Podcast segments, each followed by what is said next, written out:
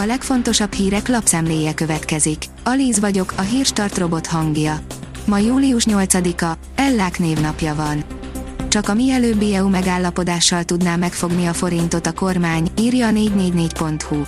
Elemzők szerint több nemzetközi folyamat is hozzájárul ahhoz, hogy a forint árfolyama mélypontról mélypontra zuhan, de a kormány nem háríthatja teljesen a külföldre a felelősséget. Tenni pedig már csak egy dolgot tehet a 24.hu oldalon olvasható, hogy lóhalálában bontották el a fertőtavi házakat, most még sincs pénz az új beruházás elindítására. A fedezet nem került rendelkezésre bocsátásra írta a pályázati összesítőbe az állami beruházó.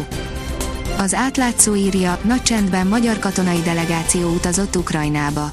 Katonai együttműködésről, orosz háborús bűnökről tárgyalt ukrán kollégájával Ruszin Szendi Romulus, a honvédség parancsnoka. Az Infostart oldalon olvasható, hogy feszült hangulat, Szergej Lavrov idő előtt elhagyja a G20 találkozót. Anthony Blinken például egyenesen neki címezte a zárt ajtók mögött zajló megbeszélésen egyes mondatait. Kikönyörögték a németek az oroszoknak a turbinát, írja a vg.hu. A turbina hiányára hivatkozva könnyen lehet, hogy teljesen leáll a gázáramlása az északi áramlaton. Mindent be kellett vetni a forint megmentésére, megszületett a legpesszimistább OTP célár. A forintot nagy erőfeszítések árán stabilizálták tegnap, ma viszont főleg a magas inflációs adat hatására már megint gyengül. A Bux emelkedni tud, főleg az OTP húzza, pedig érkezett rá egy minden eddiginél pessimistább célár. Esnek a fémek, stagnál az olaj. Sikeres volt az Ethereum tesztüzem, emelkedik az ár, áll a privát bankár cikkében. Az m4sport.hu szerint új szerződése aláírása előtt eltűnt a Chelsea korábbi játékosa. Charlie Musondát a próbajáték óta nem látták leendő csapatánál, nem is hallottak róla azóta. Az Agroinform teszi fel a kérdést, ukrán gabonakartel a láthatáron, Oroszország kimarad. Sikerülhet. Ukrajna nyugati partnerekkel hozná létre a gabona exportáló országok szervezetét. Oroszország nélkül. A pénzcentrum szerint komoly veszély rejtőzhet az otthonunkban, a magyarok ötöde nem figyel erre.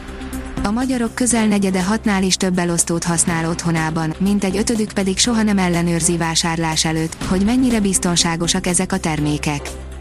A magyar mezőgazdaság szerint keleten már visszafordíthatatlanok a károk. Időjárási frontok jönnek-mennek, de jelentős csapadékot oda, ahol a legnagyobb szükség lenne rá, alig hoznak. A keleti ország részben a növények tovább szenvednek az aszálytól, öntözés nélkül sok nyári kultúra már visszafordíthatatlan károkat szenvedett. Kellő nedvesség a talajban azonban csak az ország kisebb részén fordul elő. A 168.20 szerint pert vesztett az állam, veszélyhelyzet alatt sem lehet csak úgy bármit elzabrálni. Schiffer András jelentette be, hogy pert nyert egy általa képviselt magánszemély a veszélyhelyzet alatt ingatlanjaira bejegyzett, állami elővásárlási joggal kapcsolatban Szabadbattyánban és Kőszárhegyen.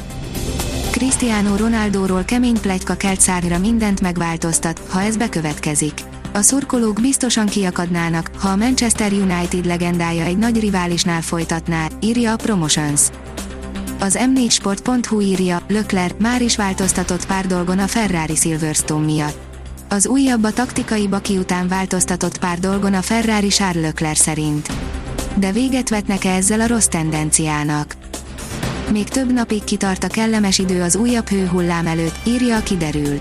A jövő hét második felére érkezhet meg az újabb hőhullám, addig is kellemesen meleg, szép nyári időnek örülhetünk. Zápor, zivatar helyenként előfordulhat. A Hírstart friss lapszemléjét hallotta. Ha még több hírt szeretne hallani, kérjük, látogassa meg a podcast.hírstart.hu oldalunkat, vagy keressen minket a Spotify csatornánkon. Az elhangzott hírek teljes terjedelemben elérhetőek weboldalunkon is. Ha weboldalunkon hallgat minket, az egyel korábbi adás lejátszása automatikusan elindul. Beállíthatja, hogy az összes korábbi adás, vagy csak az aktuális tematika hírei következzenek. Köszönjük, hogy minket hallgatott!